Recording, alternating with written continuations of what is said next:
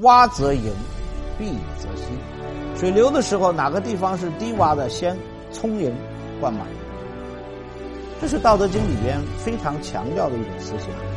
越善于处下，才能更多的获得。所以我们要谦逊、谦下。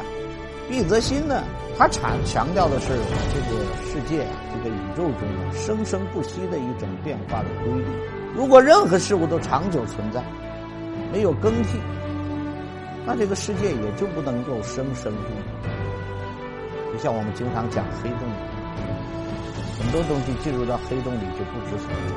但是它能量充满的时候再释放出来，那便是一个新的世界。正因为这个世界有生有灭，所以这个世界才生生不息。花则有，敝则。